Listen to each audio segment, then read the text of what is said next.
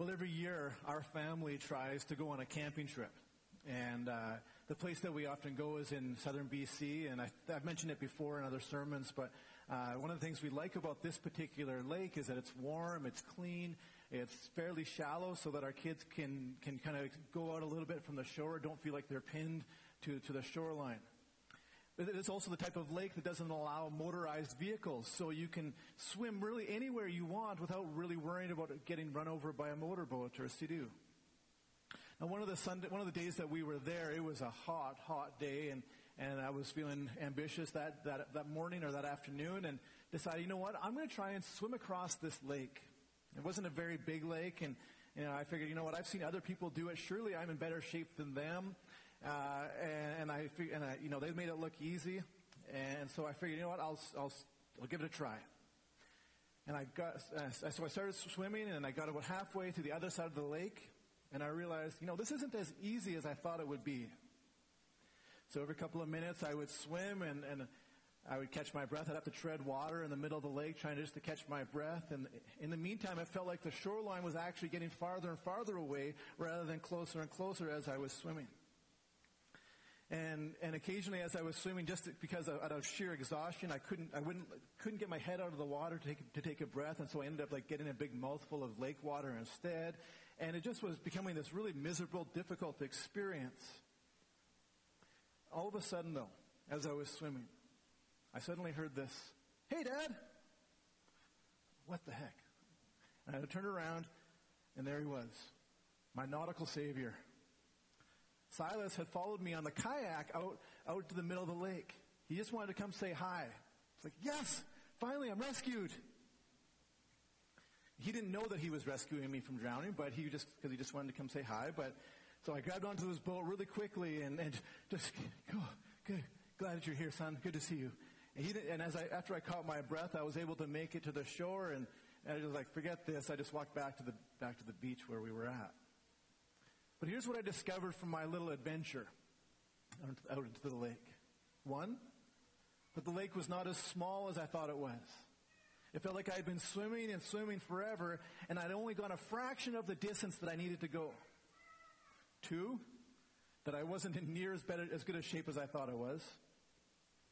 And three, that I wish I had put a life jacket on, because the swim would have been substantially easier if I had.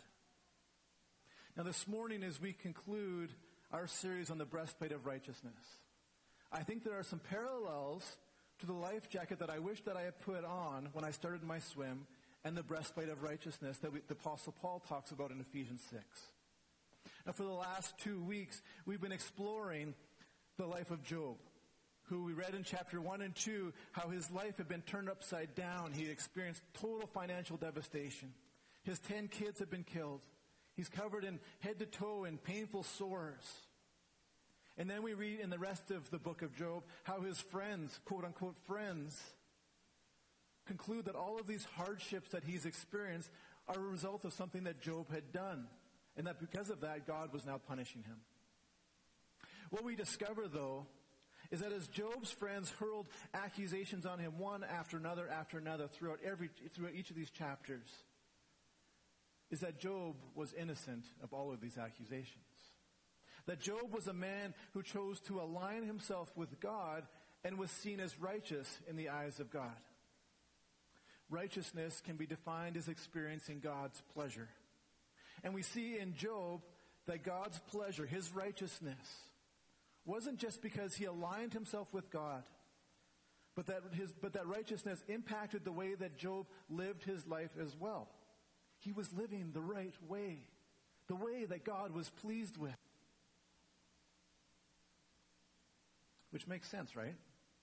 If I decided to go swimming across a lake and put on a life jacket, but never actually went into the water, people would start to look at me and think, what, what is that weirdo doing? If I'm wearing this, this life jacket to the whole service, you think, what is he doing? Why is he doing that? There'd be no reason to, be, to, to wear a life jacket in church. Eventually, eventually if, if in my case, I would start to wonder, is there any point in wearing this at all? Just like a life jacket, though, we put it on to use it. We put it on because we expect that maybe at one point or another that we may have to put it into practice, that we may actually have to use it. In the same way, a Roman soldier would put on his breastplate into battle. He wore it with the understanding that it would serve a purpose, that eventually he would need it. He wore it believing that it would do what it was designed to do as well. And that he would, that he would actually be empowered to accomplish the mission that was before him. If a soldier, in fact, was lacking his armor, if he chose not to wear his breastplate at all, he would certainly be entering into the battle fearful. Instead, a soldier enters into battle. He enters into his mission believing that the breastplate that he is wearing both protects and empowers. It empowers him, it empowers us into, into moving forward, into advancing. Now, three weeks ago, as I introduced this topic of the breastplate of righteousness, I suggested that there was two expressions of righteousness. There was positional righteousness, where we actually put on the breastplate of righteousness through our through the presence of Jesus in our lives. And the second is practical righteousness, where we see through Job that out of his righteousness is an application to the righteousness that he put on. It's an application of us aligning ourselves with Jesus, to actually putting those things into practice, to living it out. Job, who we've been studying for the last couple of weeks, is a man of character, strong character, a man who loves God. And we see that the first thing that, that we see in the book of Job is, is this beautiful description of, of Job. I would love to have that this written on my epitaph. That he was blameless. That he was upright. That he feared God. That he turned away from evil. What a legacy, right?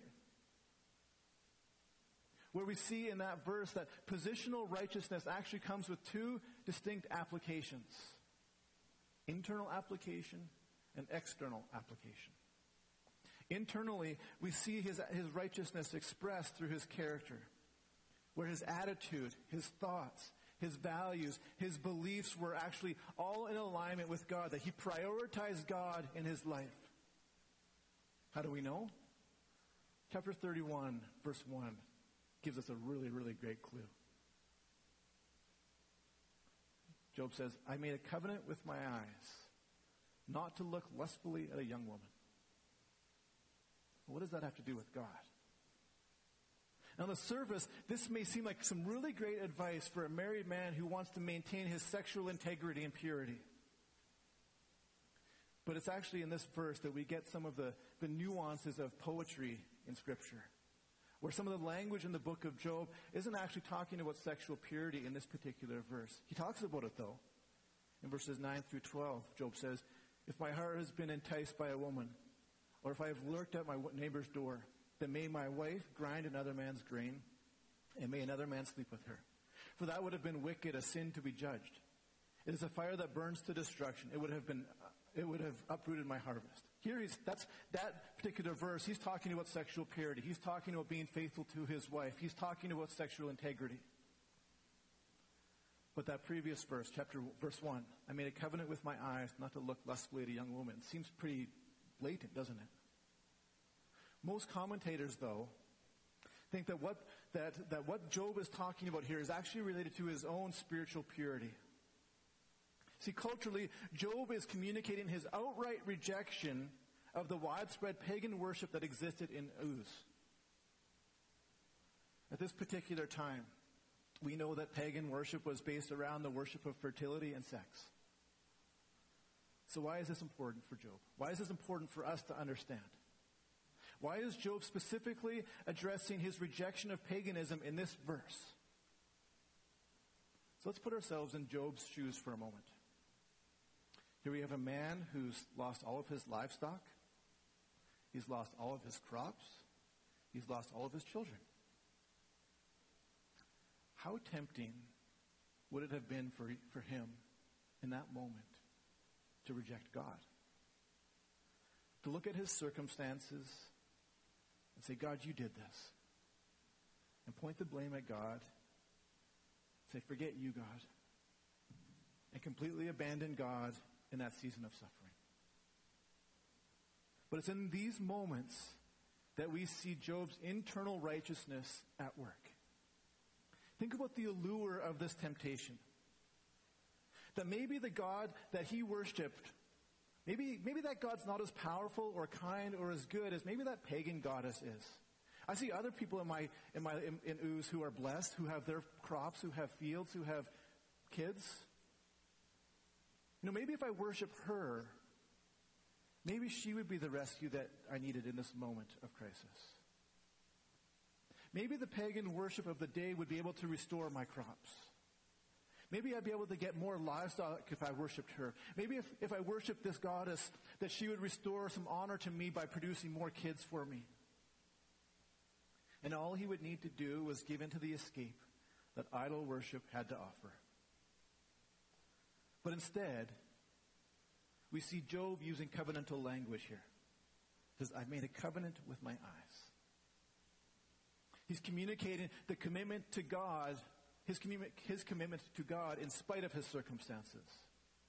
Where he has positionally put on the righteousness of God, and now the application of that has given him the resolve to resist the allure of these idols. Righteousness aligns our internal attitude, our values with God's, and then invites God into it. Now, when I was swimming across the lake, it was hard enough as it was without a life jacket. But you know what? You know what would have made it harder? Carrying rocks in my shorts. That would have made it harder.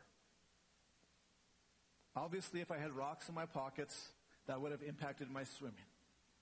And it would have been silly for me to continue the swim with rocks in my pockets. Can we agree on that?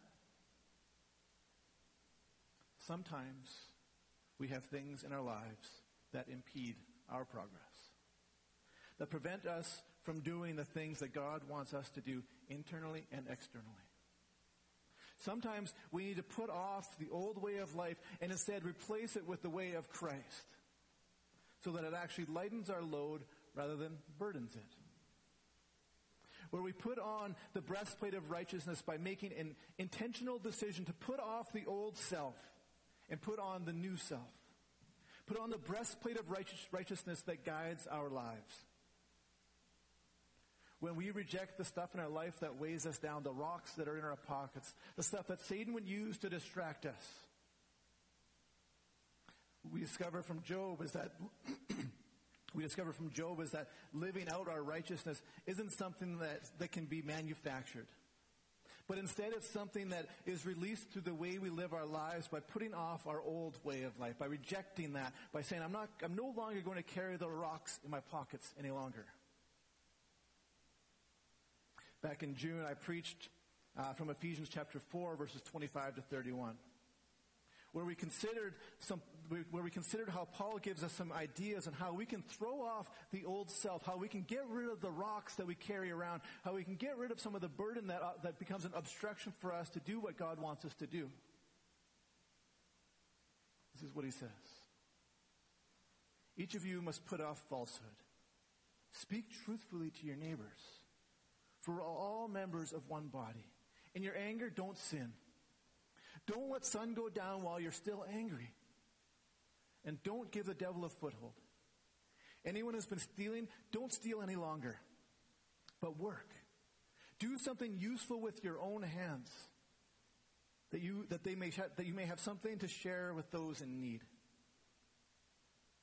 Don't let any unwholesome talk come out of your mouths, but only what is helpful for building up others according to their needs, that it may benefit those who are listening. And don't grieve the Holy Spirit of God with whom you were sealed for the day of redemption. Get rid of all the bitterness and rage and the anger. Get rid of brawling and get rid of slander and every other form of malice. Just dump those rocks out. So instead of lying or anger or bitterness, instead of stealing or laziness, instead of hoarding or speaking foolishly or fighting, just get rid of those rocks that are holding us back and instead, put on the righteousness that God talks about in, in Galatians 5. It says instead, instead, put this on instead. This will help your swim. Put on love. Put on joy. Put on peace. Put on patience, goodness, and gentleness. Put on faithfulness and self-control instead. Let these actions of righteousness that we choose to put on instead, let those things be our actions. So how do we do that though? How do we apply the righteousness of God in our own lives and live in such a way that reflects God through our lives? Well, Job shows us that there's an internal and external reality that is important to God. That it's not just important to you and I, but it's important, it's, it's important to us because it's important to God. Where we put off the old self and we put on the new. Where the righteousness that we put on becomes the lens in which we live our lives. Because the truth that we put on is leading and directing how we interact with God and interact with others. The struggle, though, is that just like crossing a lake, it's a slow journey. It's difficult. It's not always easy. We can't just blink and say, I'm across. Often the, the destination is much farther away than any of us really, really want. It's not something that happens in, immediately. But there will be times when we discover rocks in our pockets that we forgot were there. Oh, oh you know what? There's some bitterness in, in here. There's some hurt in there. There's some greed or there's some lust or there's some selfishness that I'm, I'm still holding on to. And these rocks can begin to, to drag us down, to hold us back from experiencing the full righteousness that God wants us to experience. And what we can do is we can say, we can either identify them and say, these are just things that are just the way, that's the way they are, and they're going to just continue to drag us down. Or they can be reminders to us that God is not finished working in us yet we see in Job that it's more than just behavior modification. It's more than just looking good on the outside, looking spiritual from a distance. But instead, we discover that the breastplate of righteousness is a permanent fixture in our lives that leads and directs and prioritizes godly behavior. We see from Job 31 that one of the ways that Job externalizes his righteousness is by the way that he cared prioritized the, for the people around him. This is what he says in verses 16 to 23. If I have denied the desires of the poor or let the eyes of the widow grow weary, if I have kept my bread to myself, not sharing it with the fatherless, but from my youth I reared them as a father would, and from my birth I guided the widow. If I have seen anyone perishing for lack of clothing or the needy without garments, and their hearts did not bless me for warming them with the fleece from my sheep? If I have raised my hand against the fatherless, knowing that I had influence in court, then let my arm fall from the shoulder. Let it be broken off at the joint. For I dreaded destruction from God, and for fear of his splendor, I could not do such things.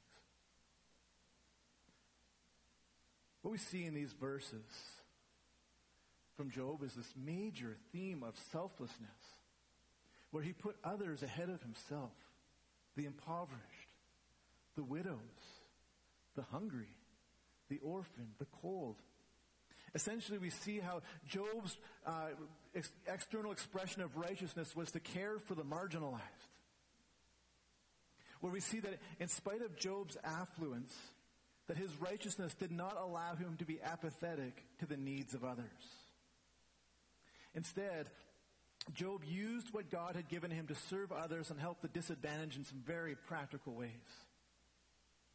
Where we see that the application of righteousness isn't just for our own benefit. It's not just for us as a church, but that it actually impacts others.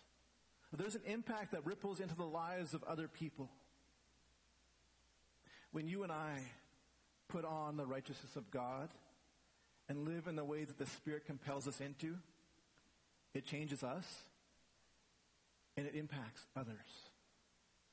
Our eyes begin to shift from ourselves to others, where we actually begin to look for opportunities to help. Can you imagine for a moment as I'm swimming along in the lake and Silas says, Hi, Dad. Seeing me gag and, and barely stay afloat, he just keeps paddling by. Meanwhile, the rocks in my pockets are weighing me down and I'm just struggling to stay afloat.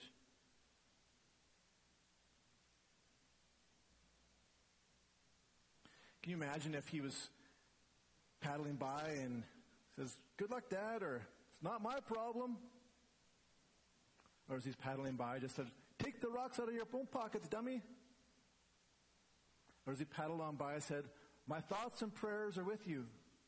And just kept on sailing by. None of those things would really be helpful in that specific moment of need, would it? Instead, I think we model the righteousness of Jesus when we start to look for the best way to help others out. Because maybe God has actually sent you into that person's life for a reason. Maybe you guys, maybe you've crossed paths with someone to help them with a need, to walk with them in a difficulty, to help them swim across as well. You see, Jesus was all about looking for, was all about looking for the most practical ways to live out his righteousness in our lives and meet the needs of others. One of the ways we can live out the righteousness of God is when we can love others the way Jesus did. Where it shifts from an internal righteousness to an external expression of righteousness. So here are three simple ways that I think we can externalize the righteousness of God in our lives so it transforms us and impacts others. One, empty the rocket, empty the rocks in our pockets. If you have rockets in your pockets, take those out too. Each of us might have areas of our lives that are holding us back. Maybe different areas that are providing resistance or drag as we try to make the long swim across the lake. For some of us, maybe it's fear or control or self-righteousness or arrogance. For others, it's selfishness or apathy.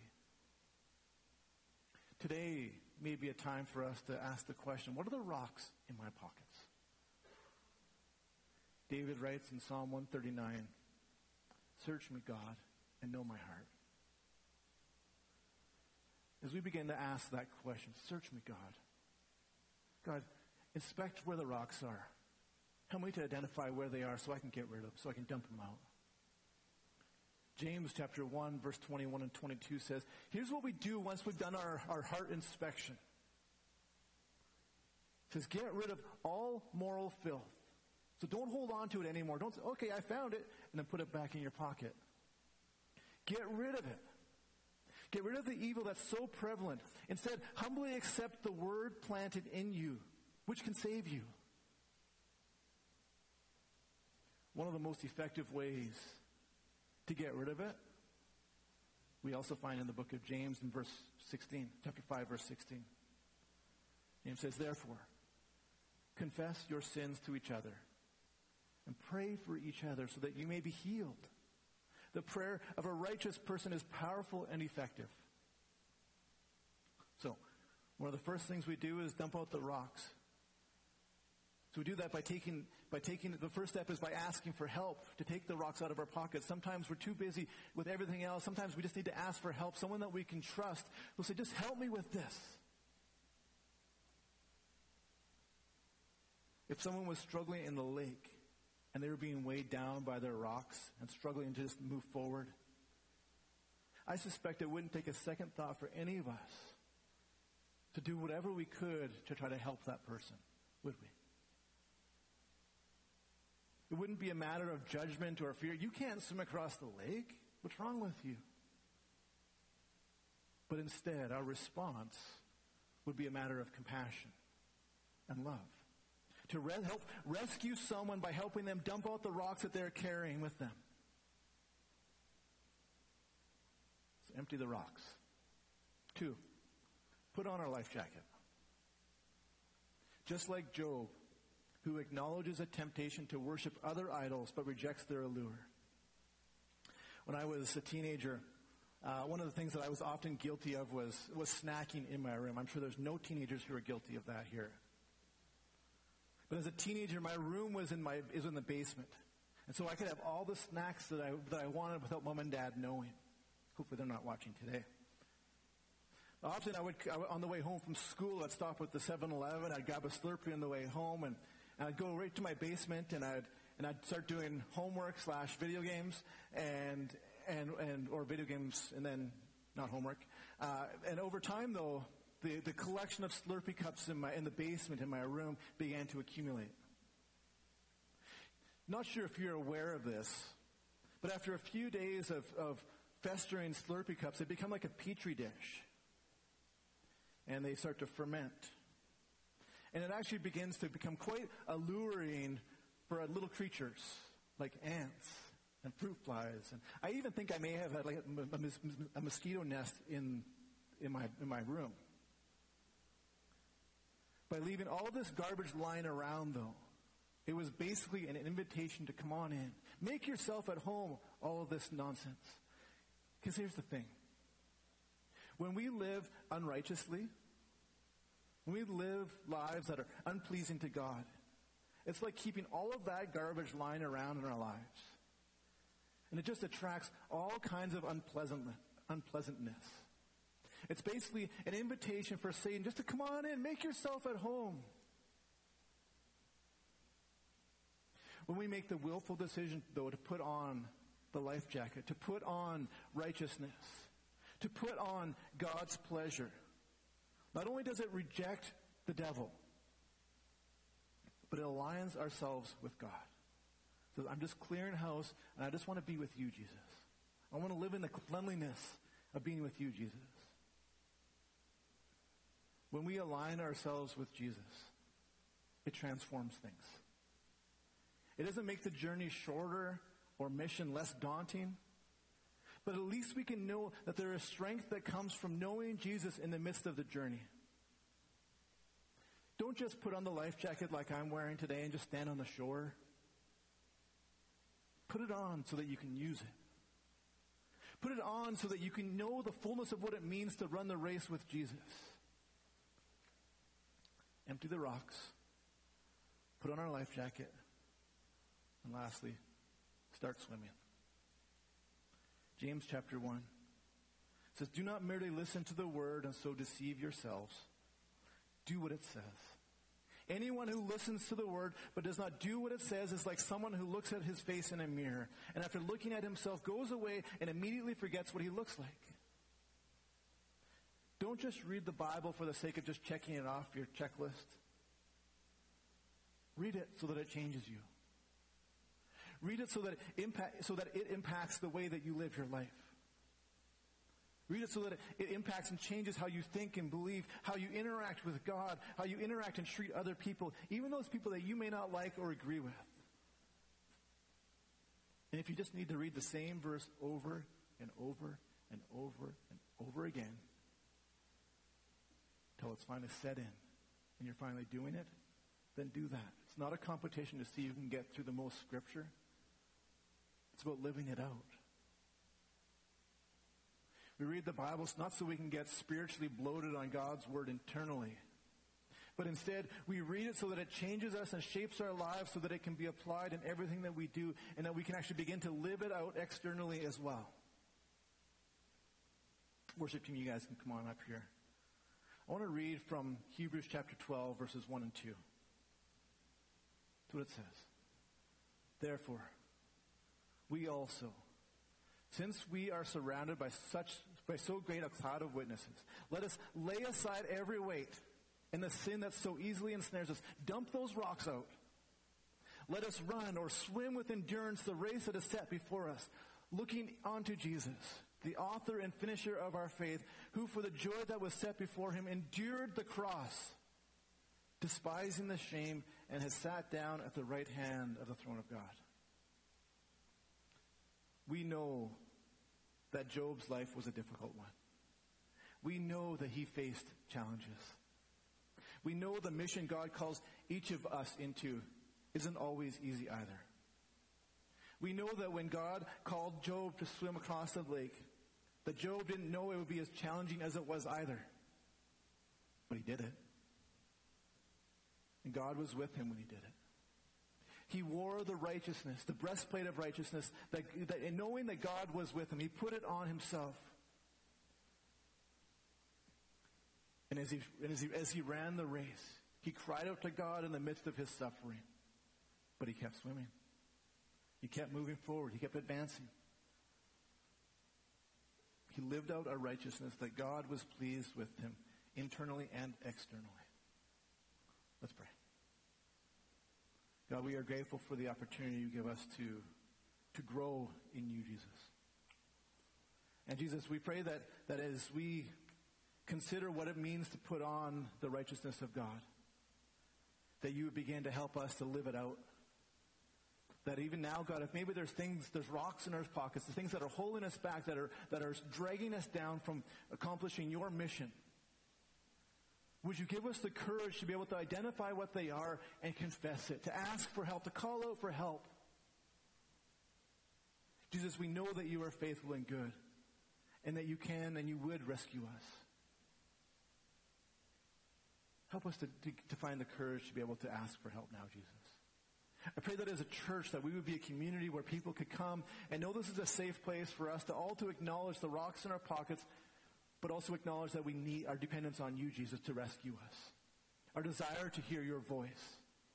A desire to seek after you. A desire to pursue after your will, Jesus. So Lord, as we, as we strap on the belt of truth, as we put on the breastplate of righteousness. We go this morning as, as celebrating who you are. We go this morning in the confidence that, that you are with us and we live our lives accordingly. Pray this in your name.